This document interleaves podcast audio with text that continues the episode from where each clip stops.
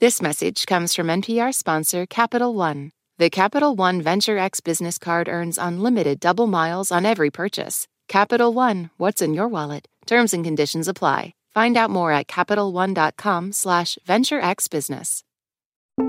You're listening to Shortwave from NPR. Maddie Sofia here with Ariella Zabidi, former intern, now with her first microwave episode. Hey, Maddie. Very excited. Happy Friday. Happy Friday, Z. So, a microwave for all of you who forgot. They are short, fact filled episodes ending with some lovely listener mail. Okay, so what fun do you have for us today, AZ? Well, Maddie, lately I've been thinking about all the things you and I have in common. Aww.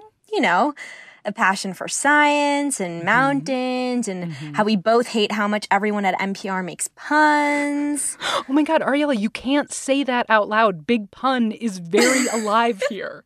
There's no room for secrets on this team, Maddie. Come on. There's some room. There's some room. No, look, you know what? Something else our listeners might not know about us is that we both have curly hair. That's true. That's true. And you know, Maddie, I'm a pretty curious person, mm-hmm. but I realized that I'd looked at this stuff on my head for years and never really thought much about it. Same, same. I had absolutely no idea what makes hair curl in the first place. So I talked, of course, to a hair scientist, Crystal Porter. Okay, awesome. How does one become a hair scientist?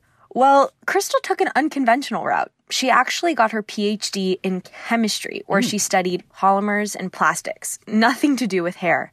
It wasn't until after getting her PhD that she started to realize the potential in hair research.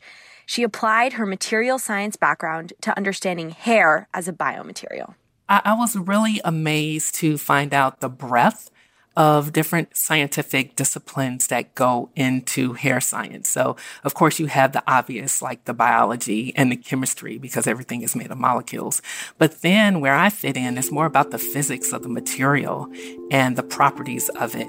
Hair science is cross disciplinary, Maddie. and with Crystal's help, we're going to take a look underneath the scalp to figure out what makes curly hair. I'm Maddie Sofia. And I'm Ariella Zabidi. And this is Shortwave from NPR.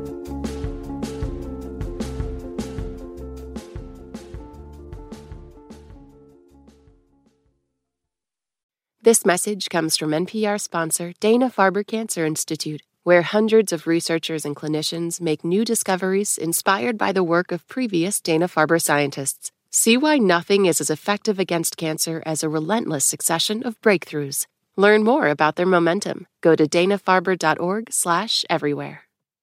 This message is brought to you by Apple Pay. Fussing with plastic cards should be a thing of the past. Instead, pay the Apple way Apple Pay is easy, secure, and built into iPhone. All you have to do is set it up. Just add a card in the Wallet app and you're good to go. Okay, Ariella, today we are talking about curly hair science. Take it away. Yeah, so scientists know quite a bit about straight hair, but there's still a lot we don't understand about curly hair. And that's a knowledge gap that's especially felt by Black communities, and something Crystal worked to address in the beauty industry.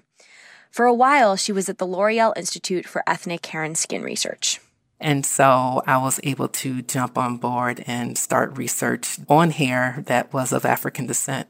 So it was perfect because it's like a dream to be a woman of color and someone who has a lot of problems and passion about hair. And Maddie, this research took her all over the world.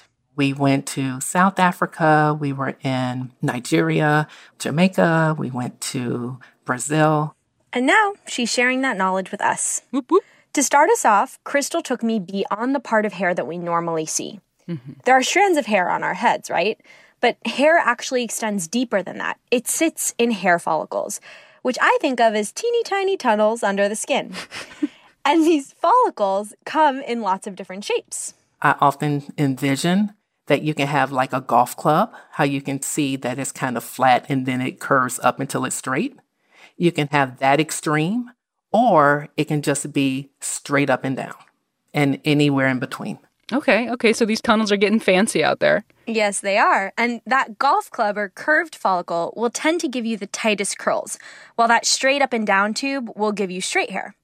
Those are the two ends of the spectrum, but there's tons of variation. Remember, there are lots of different types of curly hair, different degrees of curliness and kinks and bends. Sure, sure. Okay, okay. So the follicle makes a difference, but I feel like curly hair is much more complicated than just the shape of the follicle, right? Yeah, definitely. Let's take it a step deeper and talk about how hair grows.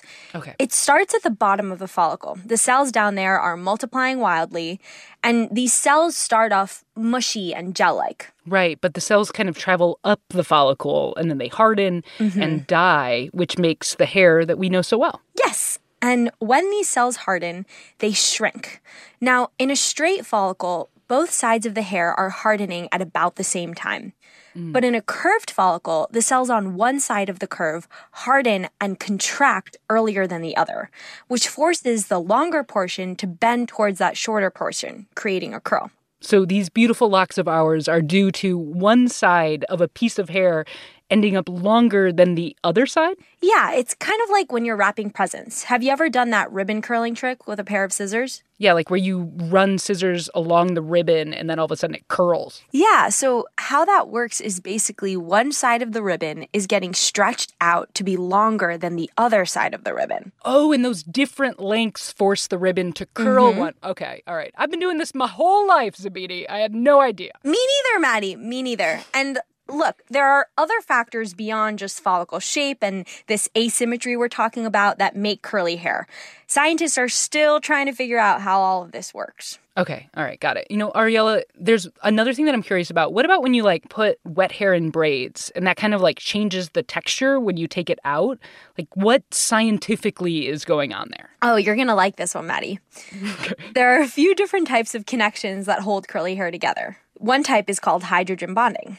And when hair gets wet, Oh, all of a sudden there's a bunch of new hydrogen in town. You know, that H and the H2O, baby. exactly, and that water breaks those hydrogen bonds that normally hold your hair together, which makes hair easy to manipulate. For those of you who remember rollers, I don't even know how many people use rollers now, but it's based on the concept of you setting your hair. So when you set your hair, you're disrupting the hydrogen bonds when it's wet, and then you're allowing it to dry. And as the hair dries, the water goes away, and the hydrogen bonds reform based on the position you forced them into while the hair was still wet. Mm, but these changes are temporary, right? Like, like hair pretty much does whatever it wants again pretty quick. yes, definitely. And that's because of moisture in the air that's coming in and affecting those hydrogen bonds again. But this time, you don't have your curlers in, so it just takes on its normal shape again. All right, AZ, I learned so much today about hair and weirdly about wrapping presents. Thank you for bringing this on the show. You got it, Maddie. Okay, before we go, in traditional microwave fashion, let's end on some listener mail. Yes, I have a great one from Carmen.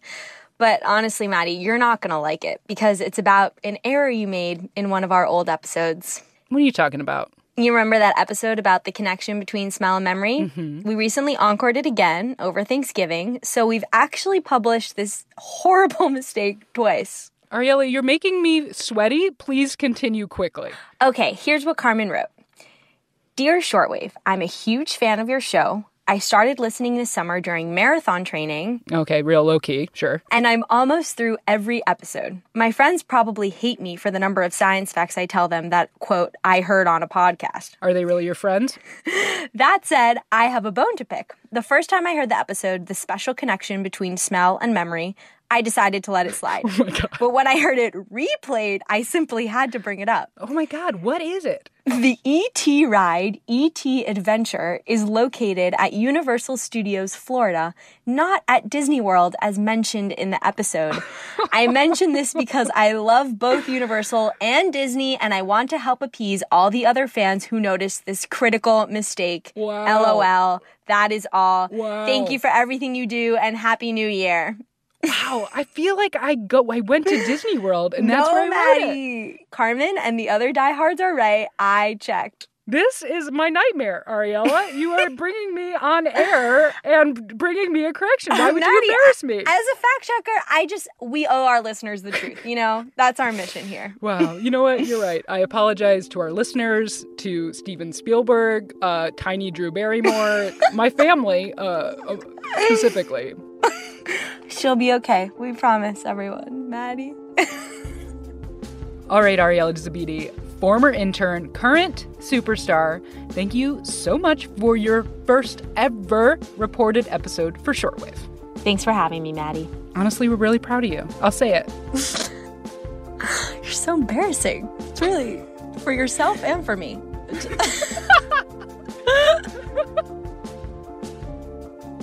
this episode was produced by Brit Hanson. Fact checked by Berly McCoy and edited by Viet Le. Special thanks to Jill Westgate. I'm Maddie Sofia. And I'm Ariella Zabidi. Thanks for listening to Shortwave from NPR.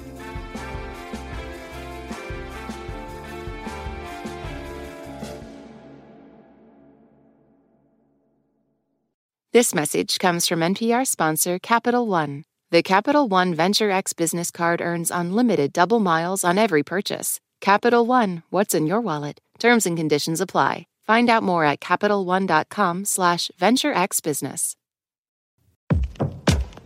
This is my voice. It can tell you a lot about me, and I'm not changing it for anyone. In NPR's Black Stories, Black Truths, you'll find a collection of NPR episodes centered on the Black experience. Search NPR Black Stories, Black Truths wherever you get podcasts.